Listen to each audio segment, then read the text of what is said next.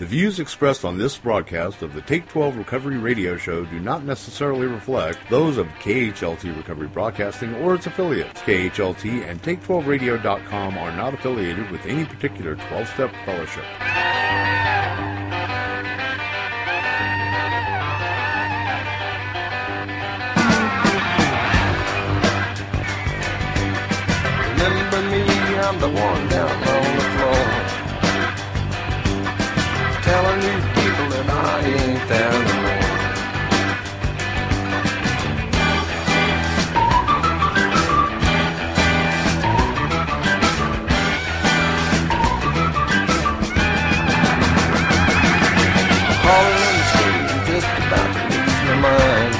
Welcome to Walking Through the Big Book with Chris Schroeder and Monty Meyer.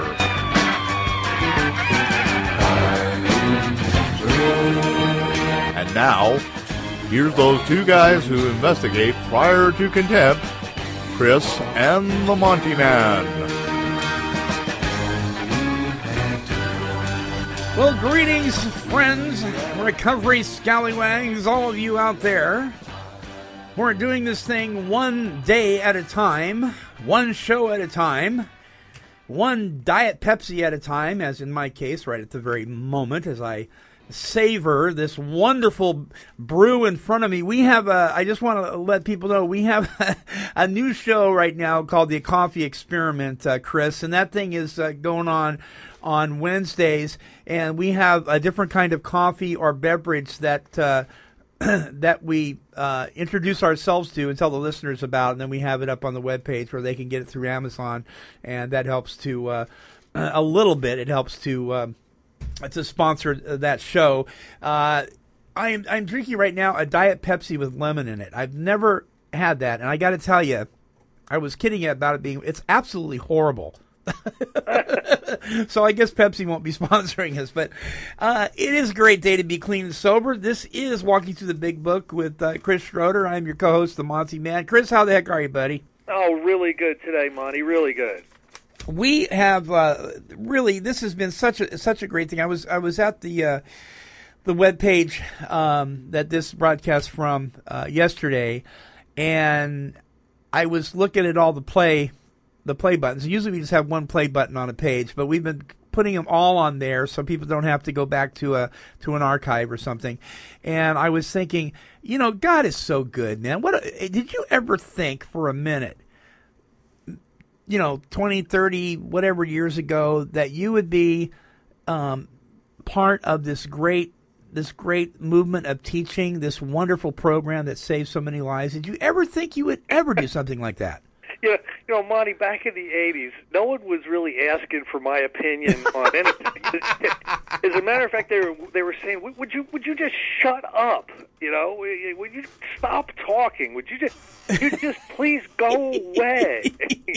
Uh, so so to be to be asked do something like this is, you know, quite quite a turnaround. Absolutely. Oh, it's wonderful, and I, I and I want to mention to the listeners too. Uh, really quickly, would would you uh, tell the listeners about uh, your website, Afflicted and Affected? We don't talk about that too much on this show, and I, I think we need to do that. Absolutely, Afflicted and Affected has a, a specific uh, agenda, and basically what that is is we we try to track down the absolute uh, top people. Uh, that revolve around uh, uh, alcoholism and addiction treatment. Uh, the, the the professionals uh, the researchers, the people that own uh, the treat- treatment centers, run the treatment centers, uh, different services uh, that are available, different products that are available, and we, we try to to interview these people because uh, I think I think a real educated recovered alcoholic uh, is of more use uh, than than one that doesn't really know. So uh, if if we're to be of maximum service to, to those about us, uh, I think it's incumbent upon us to learn what we can about uh, about some of these processes. You know, recovery really is a continuum, uh, Yeah. and and the the it goes from active alcoholism or active drug addiction uh, to to long term contented and uh, uh, happy uh, uh, sobriety um, uh, and recovery. But usually, in the beginning part of that continuum, many of us uh, are, have to be exposed to or or are or have to expose people to uh, treatment or detox or or therapeutics of one kind or another, and and to understand a little bit about that really is the uh, uh, uh, the point of the show, uh, to try to to try to talk about best practices and uh, and and and things that you know recovery resources that are available out there. So uh, it's mainly the professionals that we uh, that we interview on afflicted and affected. Tell us uh, just a couple of people that you've had on. Oh, you know, we've we've we we just had did a show with Andrea Barthwell, who was uh, the deputy uh, drug czar. Uh, uh, you know, we've had Michael Miller, you know, the president of ASAM, on there. We we've had Ron Hunsicker, who's the president of NAATP. Uh, we get to a lot of people. We we've had. Um, uh, Ben Levenson and the, the people who were running Origins on there. We've had Mark Houston from Mark Houston Recovery Center. Uh, we've had a lot of people from the Caron uh, uh, Treatment Center Uh-huh. and, and group on there. And uh, again, you know, we've also talked about a lot of uh, services and products that are available. You know, we just uh, we just did a show with uh, E Rehab Coach, the people who run that, and and that's a that's a service that you can operate through your cell phone or your iPhone or your computer. It's uh, kind of a aftercare support. Uh, we had treatment seekers on. There's a website that's going to go live very, very soon. That's going to be like the blue book of treatment centers. Uh, you, you can fill out. Uh, basically, you fill out um, uh, uh, an assessment form on, on what you what you're doing and what you need help with, and uh, the computer program will match you with uh, the most uh, specific rehabs that that uh, uh, will pertain to your uh, your uh, um, recovery and treatment Wow. processes. So I mean, you know, there's just been so many people. There's probably we've done about 110 shows, and they're all in the archive section, the past show section on afflicted and affected. I, I would recommend that anyone interested just just leaf through there, and you're going to find somebody that. Uh, uh, that's of interest to you. And, and folks, you can go there by going to uh, www.theafflictedandaffected.com. You can also go to our links page and uh, click on it as well. In fact, if you're on the page that the show is broadcasting from, there is a link right below uh, Chris's picture there that says "Visit the Afflicted and Affected." Uh, okay, all this stuff, a lot of this stuff, didn't even exist back in the 1930s. We had, uh, as one person said it, we didn't have alcoholics back then. We had drunks. and uh, so one of the things that is, is so wonderful to be able to hear to do here at take12radio.com, folks, is is to uh, bring to you uh, every every week uh, this this great. And I'm not saying this because I'm patting either Chris or myself on the back, but it's it really is. God has done a great thing by uh, really allowing us to be stewards over this show and bring to you uh, really the Big Book of Alcoholics Anonymous, page by word by word, page by page. And Chris does such a, a, a great job of this. So we left off. Uh, we're still in how it works. And uh, tell us where we left off here, Chris. All right. Well, we, you know, Monty, what we talked about in the last couple of weeks were the inventory process, the four, four-step inventory process. In the third step, we we we you know, in the first three steps, we come to the conclusion that we're powerless over alcohol. In other words, we've got a mind that'll take us back to alcohol and a body that'll ensure it kills us we come to believe, we, we start to see that there may be a power that we can access. Uh, and this book is, is pretty clear that that power is God. And in the third step, we make a decision to try to access that power. Uh, we we understand uh, that without some power in our lives, we're going to stay revolving in al- uh, the alcoholic uh, web, and we're we're not going to see the light of day just because we want to or need to. There's got to be a power that we don't possess that we access. So, in the third step, we make a decision to to access that power. That decision is then followed by uh, a commitment, uh, and that commitment are, is really the steps. In the fourth step, the first thing we need to do is identify uh, what is what's what's our problem, what's wrong with us, why do we keep shooting ourselves in the foot, uh, what what's the exact nature of the the uh, the issues, the defects of character, uh, the flaws in our makeup that continue to uh, uh, to plague us and ensure that we're never going to get anywhere. We need to we need to inventory those and identify them.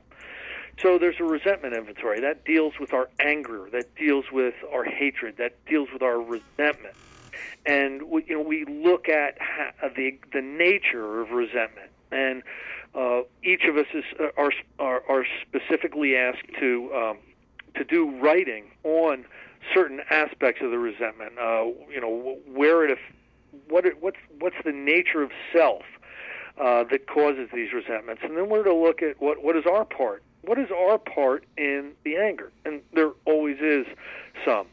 Then we looked at the fear inventory. We looked at why we had anxiety, trepidation, a sense of impending doom. Why are we why are we handicapped by this this just sense of we we can't we can't deal. It's going to go wrong.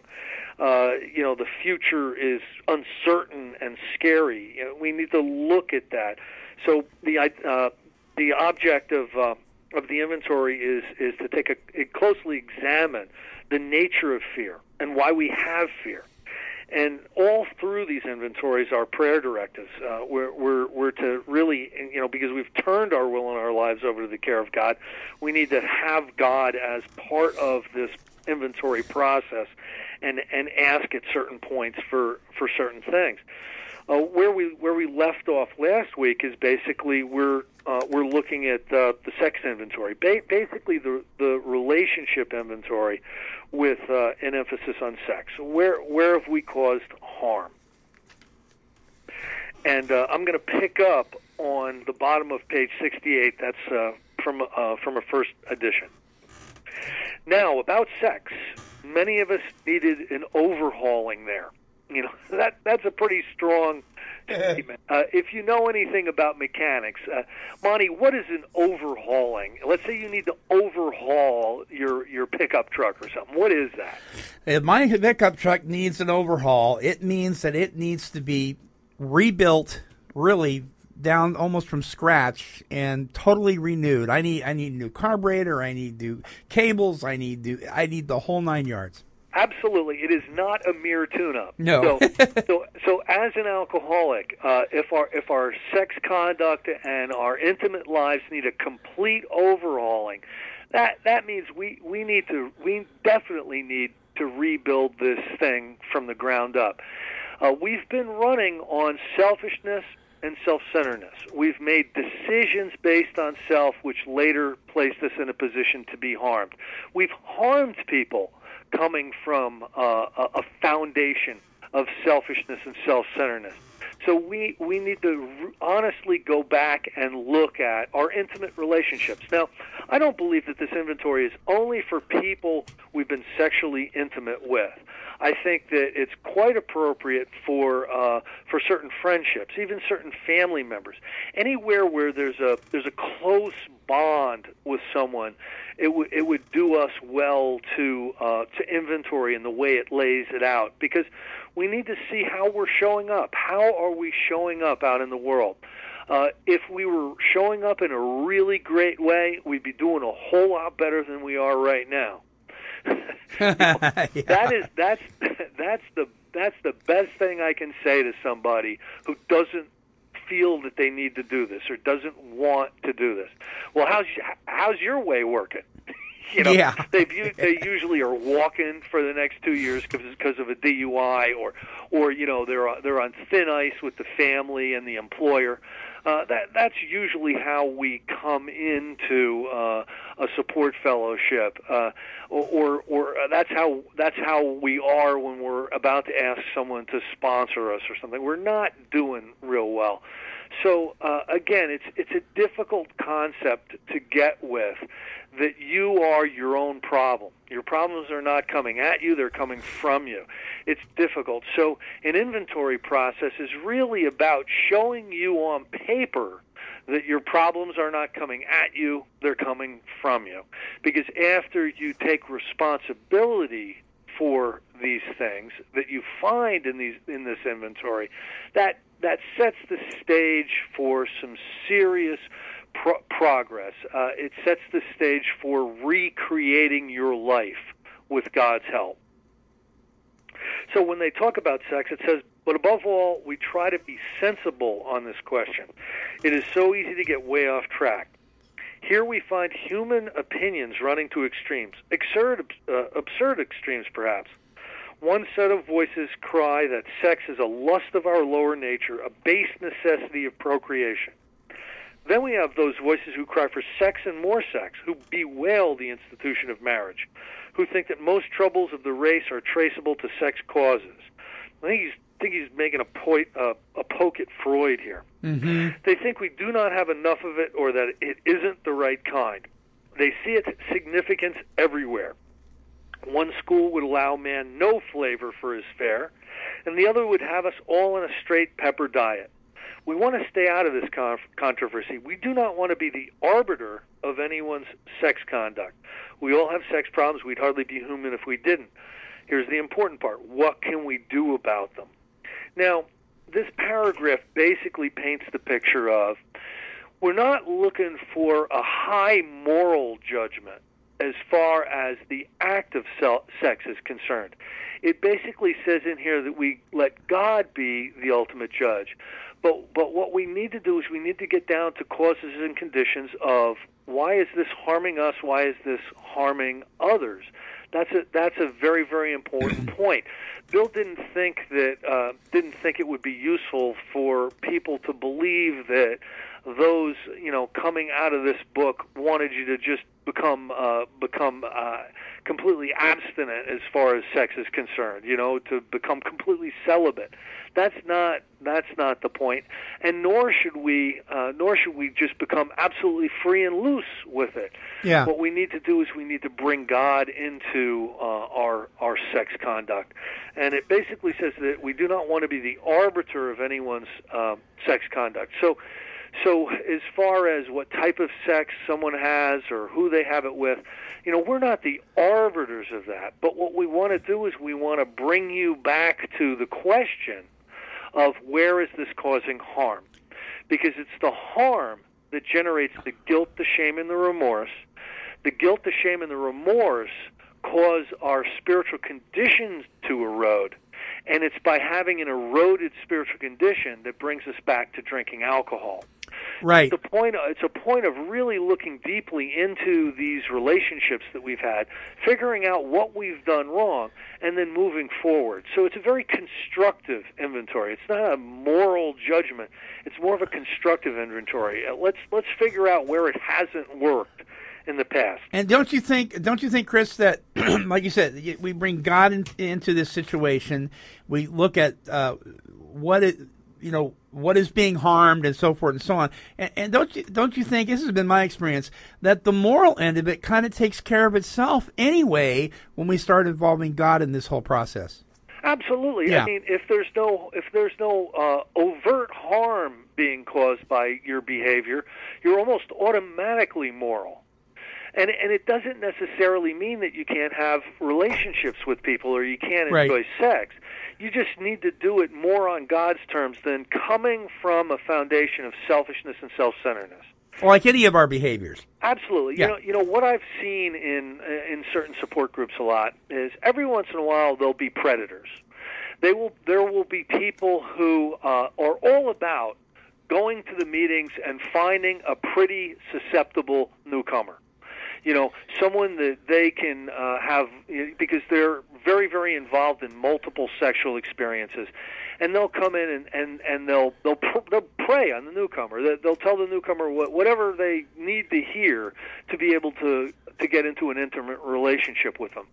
Uh, that's that's something that you know I don't necessarily need to be the arbiter of that, Right. but I'll tell you what that that is about the quickest way for someone to relapse if they're really an alcoholic that there is.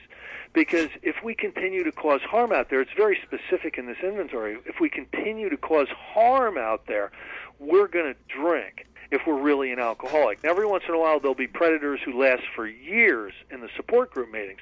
They are not alcoholic uh, or they are not drug addicts because this this uh, this process makes very very clear that if you continue to cause harm to others, you're going to get drunk. So if you don't get drunk, you're obviously not an alcoholic, and you're in the rooms uh, with a specific agenda. and and people people should understand that, and people should be aware of that. And uh, you know, maybe we're not the arbiters of anyone's uh, sex conduct, but we can certainly try to protect the newcomer. They're supposedly uh, under our uh, under our, our care at certain points, especially when we're working with them. And uh, you know, you'll you'll see the you'll see the good sponsors or spiritual advisors um, warning either against you know preying on uh, on people or against people that might prey on them. Yeah. So you know that's not really uh, arbitrating sexual conduct. That's just coming clear out of the book on harm. You know the harm that can be caused. Here's uh, here's the directive for the the inventory. This is what it tells us to do on paper. It says we've reviewed our own conduct over the years past. What I'll do with somebody that I'm taking through the steps is I'll say, listen, write a couple of paragraphs on each specific uh, uh, instance. You're going to have some guilt. You're going to, you, you know, you ask God to help you put down the people you need to put down on this inventory, and people are going to come to you. So do a short review of the relationship. You know, so that's it asks you to do that. We reviewed our conduct over the years past. Now, here are three questions. Where had we been selfish, dishonest, and inconsiderate? Notice that it says where. It doesn't say were. So if we were in a relationship, remember we need a complete overhauling. If we have been in a, in a, in relationships, we've been selfish, we've been dishonest, and we've been inconsiderate, whether we think so or not. So look and and where where you were, you write that down. That that's uh, that's basically question one, two, and three after the review. Then it said, then it says, whom did we hurt? That's basically uh, that's basically question uh, number five. Now, in this question, who did we hurt? Obviously, we've hurt the person. They're on the top of the the top of the harms list. Yeah. However, there's collateral damage in these relationships. We might have hurt their parents. We might have hurt their spouses. We might have hurt their children in this completely self-centered, in need of overhauling uh, type of a relationship. There's going to be collateral damage. We we list those people out. Then it asks, did we unjustifiably arouse jealousy, suspicion, or bitterness? Most of the time, we do. A lot of a lot of us, a, a lot of this, uh, uh, use sex as a weapon, or uh, you know, we're trophy hunters, or, or it, it makes us feel like we're more of a man. You know, if we, you know, if we have a, a, a longer record, and a, a lot of times when you're operating from that platform, uh, you're going to cause uh, uh, jealousy, you're going to cause suspicion, you're going to cause bitterness. Just just my a little bit from my own personal experience. What what I how I would operate, Monty, is I would find someone that would be susceptible, you know, to my charms, whatever they might have been at Uh-huh. that particular time. It was usually somebody that acted even the slightest bit interested in me. Uh, I would do what I needed to do to get the deal done, and then I would try to figure out how to extricate myself from that from that relationship. You know, if I wasn't totally attracted to them, I tried to figure out how to get out of it. Uh huh. And, and listen, when you do that to to women, what happens is is you're coming off like they're they're really they're really special, and then you're showing them that they're actually not, and it causes a it causes a lot of harm, you know, to to to the women. Now, now the women have different ki- kind of problems, maybe the same, maybe maybe different kind of problems uh, and harms that they have uh, in in their relationships. Maybe they use maybe use they use sex as a as a bartering tool or something, you know. But that's not why God gave us the sex instinct. Right. God gave us the sex instinct. I believe uh, two things I know. One of them is we need that instinct for the race to sur- survive. Yeah. If we didn't want to do it, we wouldn't do it, and then there wouldn't be any children, and mankind would have died out. So God made it enjoyable. Okay, God made us want to do it, and God made it enjoyable. Those are God-given aspects of our sex sexuality. We complicate it coming from a place of selfishness deciding that we want it on our terms. You know, it doesn't matter if it's going to hurt anybody or if it's appropriate or or or if it's considerate of other people. We're we want it the way we want it when we want it, and that's where that's where self comes in. And, and if God was more directing our uh, our our sex conduct, it, you know, it's not like we wouldn't get any sex. It would just it would just be uh, it would be of a better quality and cause less harm. Yeah. So so you know, selfishness, self-centeredness. Again, that's the root of our troubles. So uh, uh, we look at where we've aroused jealousy, suspicion, or bitterness. Okay, that's that's question six, seven, and eight, I believe. And you know, number it out on a piece of paper. You know, write it out. It doesn't necessarily mean that you have. It it says, did we unjustifiably arouse? So if you did, you you write that out. And it says, where were we at fault? That would be question number nine. What should we have done instead? That would be question number ten. Notice that it says, what should we have done instead? Not what could we have done instead. What could we have done instead? Probably nothing because we were being driven by a hundred forms of selfishness, fear, Uh-huh. you know, resentment, and and, uh, and, and you know, self-seeking. So you know, we might have even been doing the the best we could have at that point in time because we were we were a, we were a, a prey to our character defects, and we were caught up in a in an alcoholic struggle that we didn't fully understand. So maybe we maybe we couldn't have done anything better. But what should we have done instead? And you basically you write out, well, well, maybe I should have been honest with that woman instead of making her believe that there was a possibility of a long-term relationship, and then dumping her, you know, 24 hours after the fact maybe I just should have been honest, you know, uh, about about my my feelings. And you know, it might be as simple as that. It, it might be as complicated as as what I should have done is I should have invited God into every one of my relationships and operated, you know, uh, uh, the way he he would have me be and and and do what he would have me do. But again, you know, that's what we should have been doing. Right. We're only getting access to the power of God as we go through these steps. And you know what? You know what, Chris? I, I, think a lot of folks, in, in working with uh, with sponsees myself, they get a funny look on their face when you know I, I can use some strong language sometimes to say, you know, when we do some of these behaviors with with members uh, uh, of the opposite sex, you know, it, it's it's a form of abuse. You know, we it's it's it, it's sexual abuse, emotional abuse, spiritual abuse, and I think sometimes in the things that we do, when we do what we do, when we want to do it, when we want to do it, we don't realize how abusive that is to the other individual.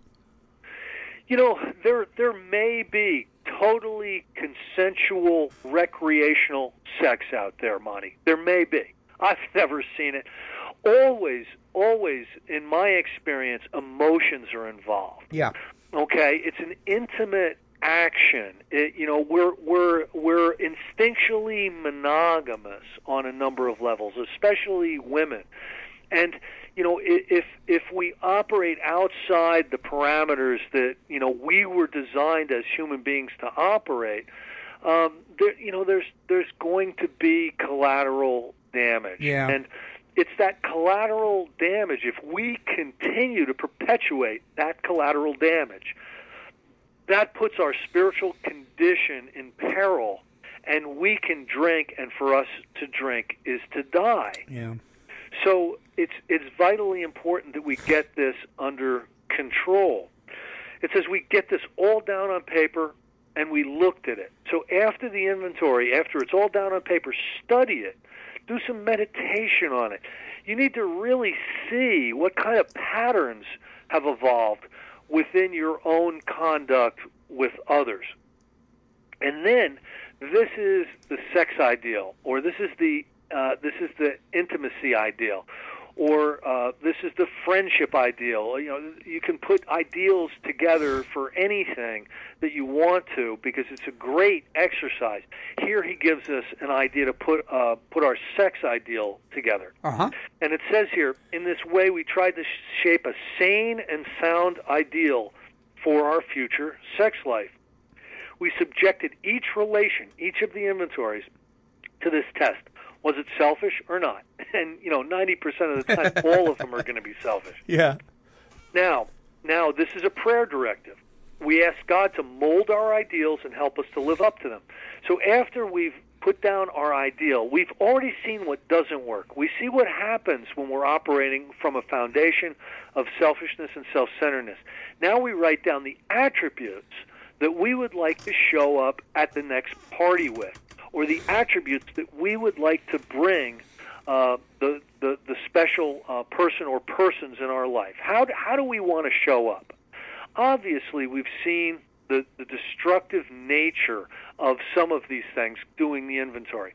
So what we do is we put down uh, we put down attributes. We put down how the the, the way we want to be perceived, uh, the way we want to interact with others. We write that down as an ideal. Here's here's a great here's a great promise that's not in the book. You attract what you are if you're a, if you're a miserable, conniving, fanatical, insane individual, that's usually the type of people you're going to be attracting. So if you're very, very selfish in your relationships, you're going to attract very, very selfish people or very, very codependent people, as the case may be. Uh, if you if you get to a point where you're really healthy and really spiritual, and God is really working through your life, that's what's going to become attracted to you. So you attract kind of what you are.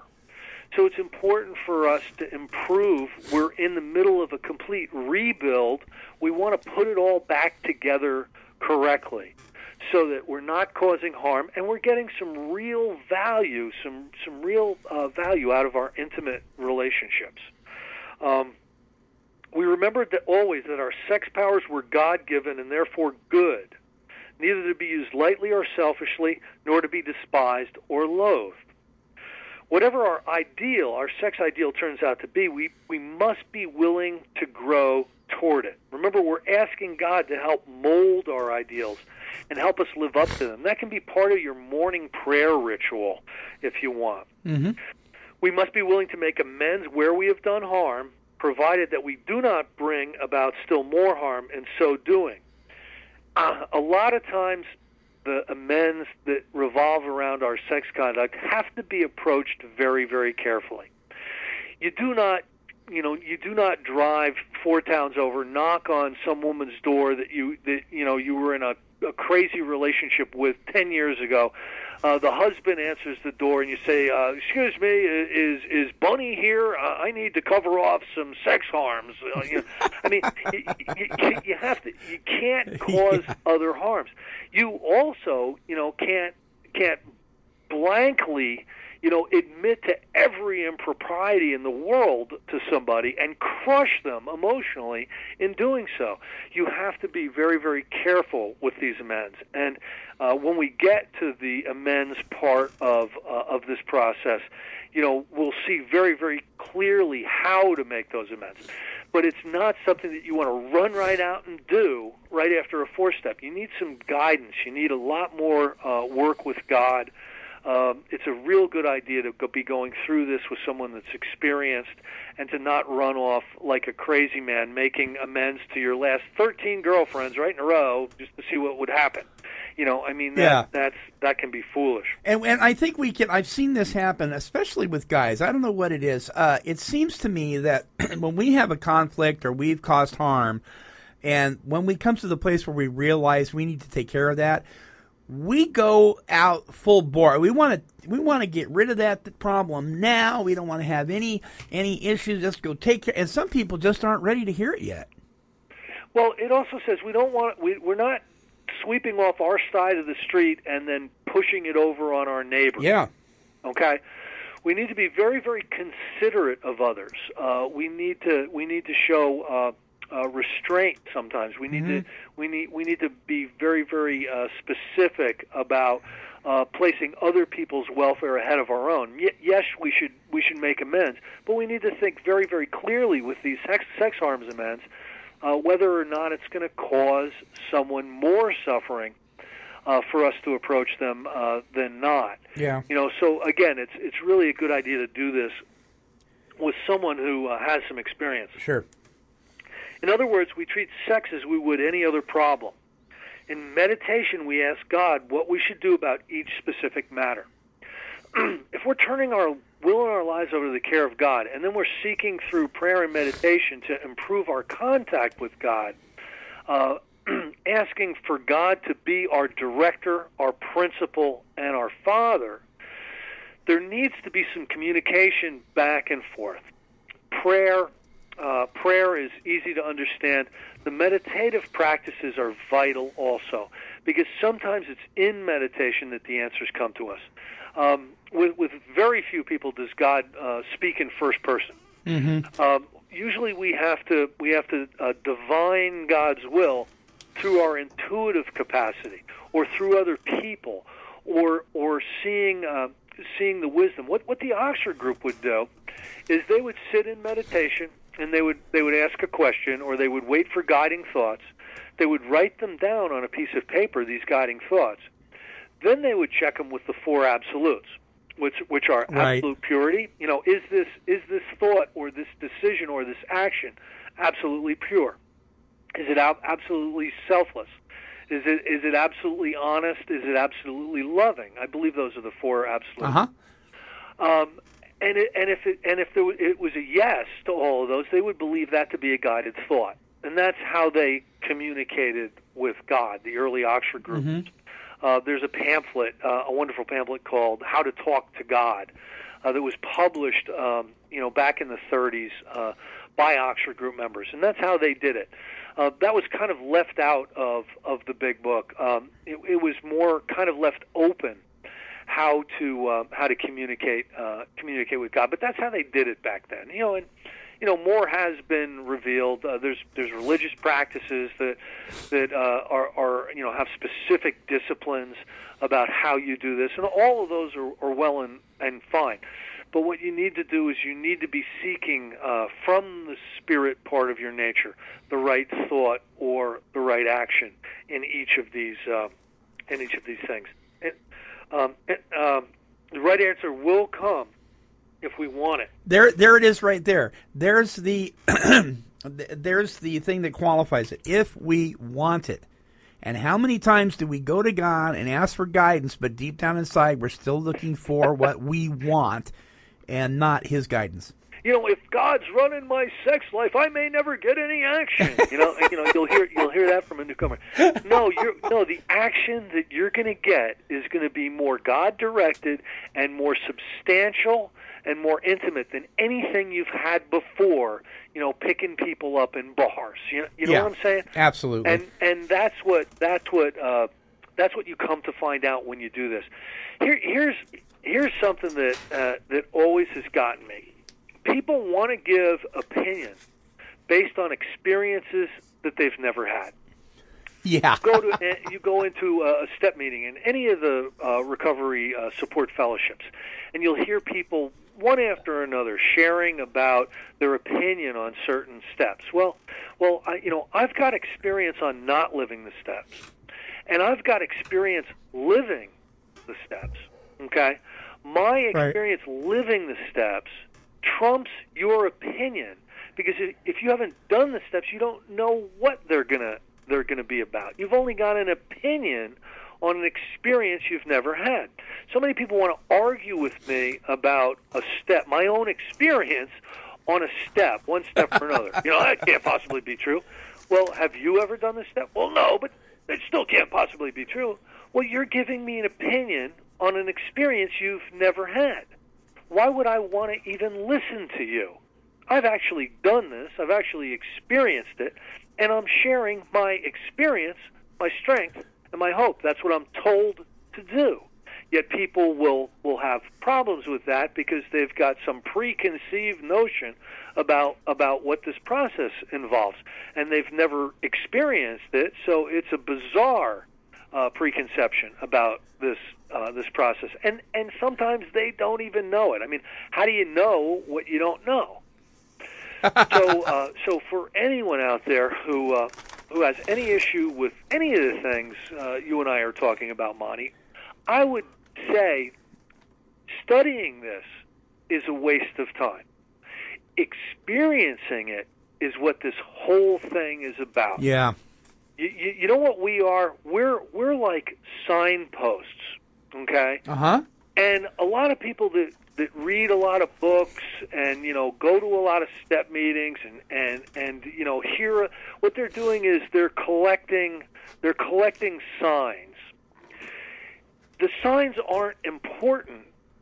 What's important is where the signs point to. Yeah. You know what I mean? Yeah, Sometimes yeah. they're they're missing the forest because they're collecting the Yeah. trees.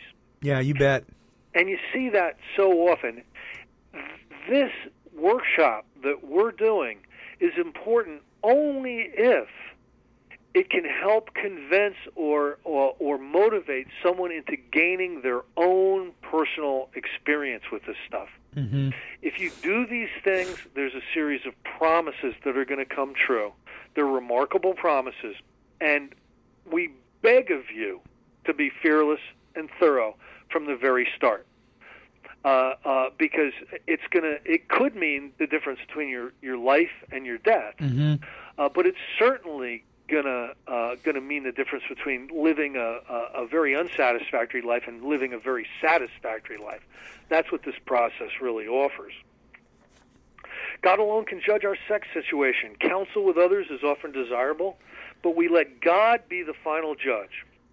We realize that some people are as fanatical about sex as others are loose. We avoid hysterical thinking or advice. Now, here's a warning. There's also reverse promises in here. There's wonderful promises, and then there's reverse promises. These warnings are saying, you know, if you don't, this is this is what we promise you. Suppose we fall short of the chosen ideal and stumble. Does this mean we're going to get drunk? You know, every once in a while we're going to know the right thing to do, and we're just not going to do it. Yeah, you and, bet. And and we're human. You know, we we're going to fall short in word, thought, and deed every day. We don't use that as an excuse to continue our bad behavior, but sometimes we're we're going to we're going to stumble. Um, does this mean we're going to get drunk? Some people tell us so, but this is only a half truth. It depends on us and on our motives. If we are sorry for what we have done and have the honest desire to let God take us to better things, we believe we will be forgiven and will have learned our lesson. If we are not sorry and our conduct continues to harm others, we are quite sure to drink. We are not theorizing. These are facts out of our experience. This is why I believe when there's people running through the rooms, preying on uh, on uh, on you know the uh, people who who haven't really gotten a chance to get on their feet, and they don't get drunk. This is what convinces me that they're not alcoholic to begin with. They're in the wrong rooms anyway, and they're there for their own particular agenda. Because if you're really alcoholic and you continue to use your sex power, you know, your charm and and magnetism Yeah. to lure people into the into the bedroom, if you continue to do that, you're going to be drunk. And I've seen this happen countless countless times. I've warned people over and over, and every once in a while I get a I get a uh, I get somebody that I'm working with who just doesn't listen. And you know, I could set the clock almost to them Yeah. taking another dr- taking a drink. So if you really want to get over the drinking problem, take this stuff seriously. Very seriously. And Chris, I've, I've got to, I've got to share this with you. You know, here's the thing: when working with other people, and I've noticed it, and, and of course, I was guilty of this too uh, at, at a time in my life. You know, I came to a place where I was saying, "Okay, God, I will do anything you ask me to do. I will go anywhere you ask me to go." I and I and I have sponsees that have done this. I, Monty, I will do whatever you suggest. You read that book to me, God. I will. I'll, I'll pray. I'll just. I'll seek God's will. I'll do it. But don't, don't get into my relationship stuff because I'm going to have sex when I want to have sex. That part, God, you can't come in. And and I'm telling you, it, it doesn't seem to happen with anything else. But when it comes, it we'll do everything right. But when it comes down to somebody meddling in our sexual uh, inventory, you can't touch that. you, you know, we're we're not the arbiters, but we but what we're there for is we're there to show them if their harms continue to co- if Yeah, their, their actions yeah. continue to cause harms, they're going to drink. And you know, it needs to be looked at. It doesn't mean they're never going to get action again. No. What it means is is it means they have to be considerate of others. Remember the third step prayer and remember the seventh step prayer? Those prayers really weren't for us. Mm. They were to fit ourselves to be of maximum benefit to God and other people because mm-hmm. that's the solution to alcoholism. Living life along spiritual lines instead of selfish lines. Yeah. So it's a matter, you know, do you want to overcome drinking? You know, do do you want to overcome alcoholism? Do you want the problem to be to be removed? Do you want to be at a place safe and protected from the next drinker, drinker drugger, or don't you? These are facts out of our experience. They're not theories. Yeah. So, so again, I don't need to get involved uh, uh, on a very intimate or detailed level with an individual, except to make sure that they're clear on the fact that they can't continue to cause harms. Yeah. Because we don't have the luxury as alcoholics to do that. Normal people may, but we don't have the luxury to do that. We al- we also don't have the luxury to drink. You know, things that unfortunately we we're, we don't have the luxury for. If you don't accept that, if you don't take responsibility for that, you ain't gonna make it No. You know and and that's basically what i tell somebody. I, you know i i don't i don't get really deeply involved uh uh with uh with it other than that because that's that's that's the big problem. Uh to sum up about sex here's a prayer directive. We earnestly pray for the right ideal for guidance in each question, question, questionable situation for sanity and for the strength to do the right thing so that's a prayer directive. You need to be pr- when it says to pray. Part of working a program is to be saying these prayers.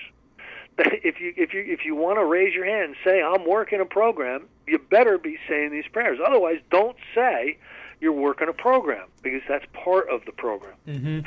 If sex is very troublesome, we throw ourselves the harder into helping others. You know, where we've been heartbroken or where, you know, we've got unrequited love or where there's, you know, it's hitting the fan. Uh, time and time again, working with others and trying to help them will save us. So if we're embroiled in, you know, romantic difficulties, what we're supposed to do is we're supposed to just stop and move on to an alcoholic that we can help. That works. You know, that that works. Try, sometimes sometimes trying to keep trying to keep those relationships going is is not uh, something that's going to work. So if we're if we're helping others, we think of their needs and work for them. This takes us out of ourselves. It quiets the imperious urge when to yield would mean heartache. Now, here are the promises that they put up on the wall. You ever been to a support group meeting, Monty, where they've got the 12 promises up on the wall? Yeah, like those are the promises. Yeah, they're, they're Yeah. the. I mean, Yeah, this is I've all you're going to get, folks. I mean, Mhm. it really is shortchanging It a is. group to put these up on the wall. First of all, every action step has a series of absolutely wonderful promises that follow it.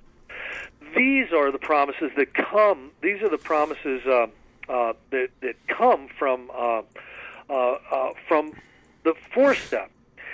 If we have been thorough about our personal inventory, we've written down a lot. We've listed and analyzed our resentment. We've begun to comprehend their futility and fatality. We have commenced to see their terrible destructiveness. Now, here we go. We've begun to learn tolerance, patience, and goodwill toward all men, even our enemies. For we look upon them as sick people. We've listed the people we have hurt by our conduct and are willing to straighten out the past if we can. I like this part where it says we start to look at people, um, we look at them as sick people, the people that we really hate. We talked about that uh, a couple of weeks ago. Uh, if I perceive somebody as being, um, being, you know, not right, it's like it's not their fault. Like they're not doing it to me; they're just doing it.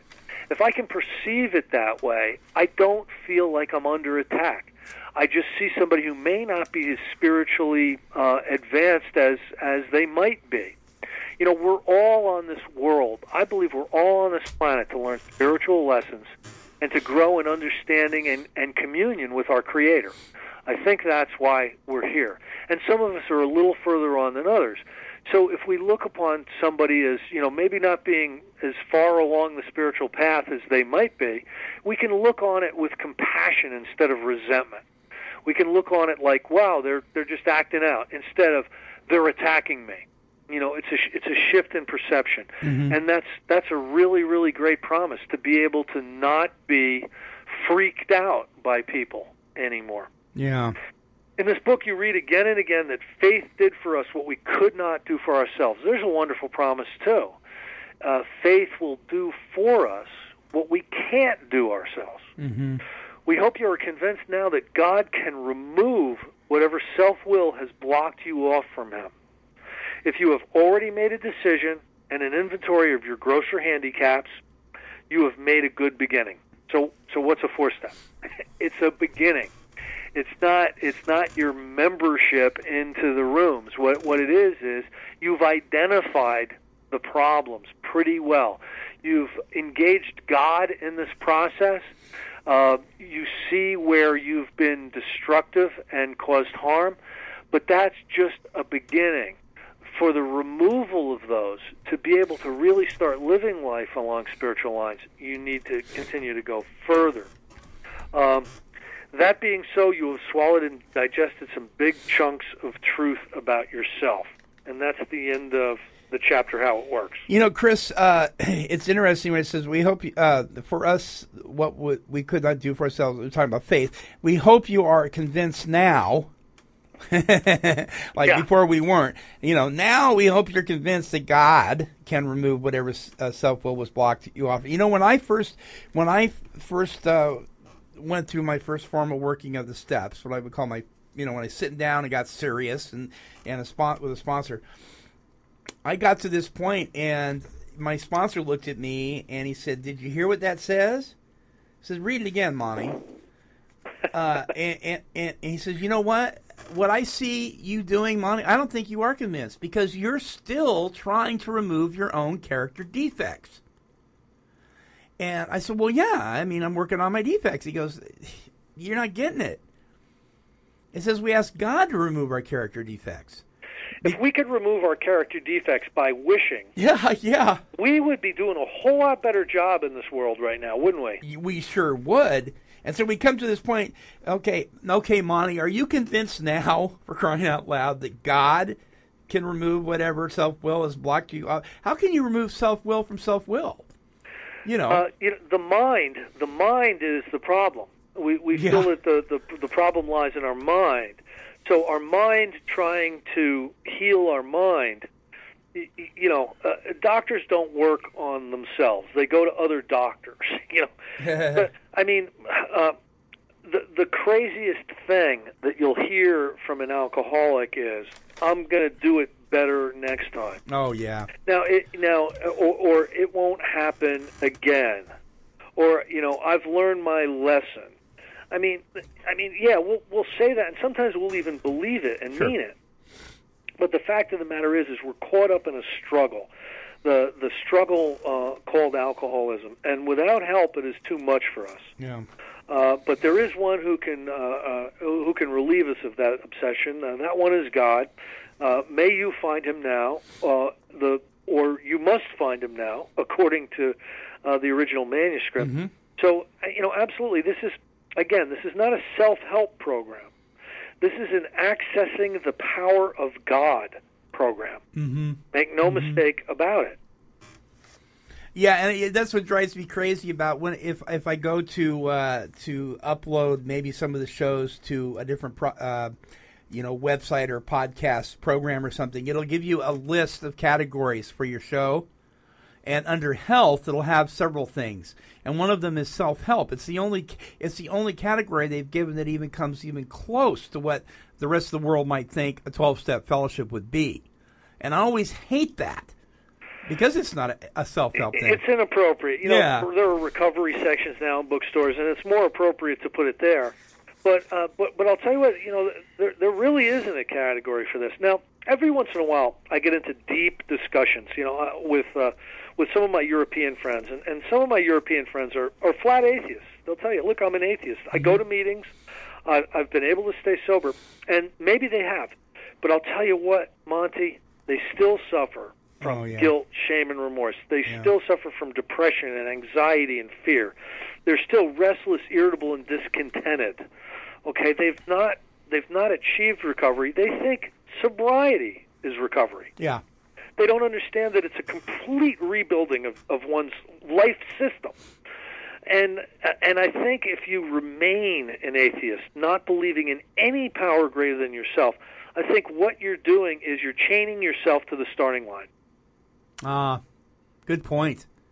Well said. You bet. You know what? Next week we're going to be talking about a whole nother chapter, and I'm sitting here and I'm thinking, oh, here I am a listener. Maybe I have never read the big book. Maybe I've never gone through this thing, and I've and I've got my notes and everything on how it works. And here you just hit me with this reality that you have made a good beginning, and I turn the page and it says into action. Oh my gosh! I thought we were doing that. so uh, that's what we're going to be doing uh, uh, next week, listeners. Is going into uh, chapter six into action uh, out of this just wonderful and I believe God ordained and anointed book called the Big Book of Alcoholics Anonymous. Uh, Chris, thank you, my friend. This is every time we get done with another chapter, I, I do I get goosebumps. It just it just and my pages are you know, I told you before that I've got highlights on my highlights now, and you know, I've got I, I feel like one of those really, really, really old old timers because now I got pages falling out. you know, I, I a lot of a lot of I've started a new practice, Monty, and every single time I go through the steps or go through the book, I use a new book. Oh, do you? Uh, I do, I do, because I'm I'm opening myself to a new experience. When when I see a whole bunch of highlights and everything like that, it brings me it brings me back to an experience I've had, and that's wonderful. That's good because I've learned so much.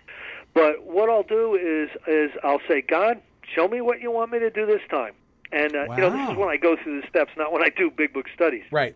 But uh, I'll show God, show me what show me what I need to see this time, and I'll do it with a blank book and you know this this only comes from uh, someone who's gone through the big book, yeah. uh, quite possibly 200 to 300 times, and each time uh, I'm brought to a new understanding, a, a new level of awareness, a new perspective on some of these concepts, and it, it's a wonderful experience. You know, these these spiritual books, the Bible is certainly one of them, will hit you where you are. Yeah. You know, wherever you are spiritually, it's going to resonate and speak to you. So uh, this is a living this is a living book to me. Oh It- yes. it, it's it's alive. Well, what a great idea! Now, see, now that's what I'm going to have to do. Uh, uh, I'm I'm picking up a new sponsee here, and I'm just going to have to grab another book. That is such a great idea. Thank you for that. Yeah, uh, open open God up a little bit more to Yeah. it than, uh, than than previous experience. Good, good idea. Good stuff. Well, my friend, thank you so much once again. It is, as always, an, an honor and a learning experience, and I hope listeners that uh, that you've enjoyed uh, this week's uh, walking through the Big Book with Chris Schroeder. Next week, into action. Uh, if you don't have a big book, my friends, uh, I've got a couple ideas for you. Go ahead and give me a call at take12radio at Comcast. I mean, uh, email at take12radio at Comcast.net. We've got a couple of resources. And listen, don't forget, God can do for you what you cannot do for yourself. If you don't believe it, it's okay. We believe it. And all you got to do is be willing, right, Chris? Absolutely. Yeah, all right. Well, friends, thank you so much for joining us. Don't forget to be back with us next week when once again, Chris Schroeder and the Monty Men walk through the big book. Bye bye.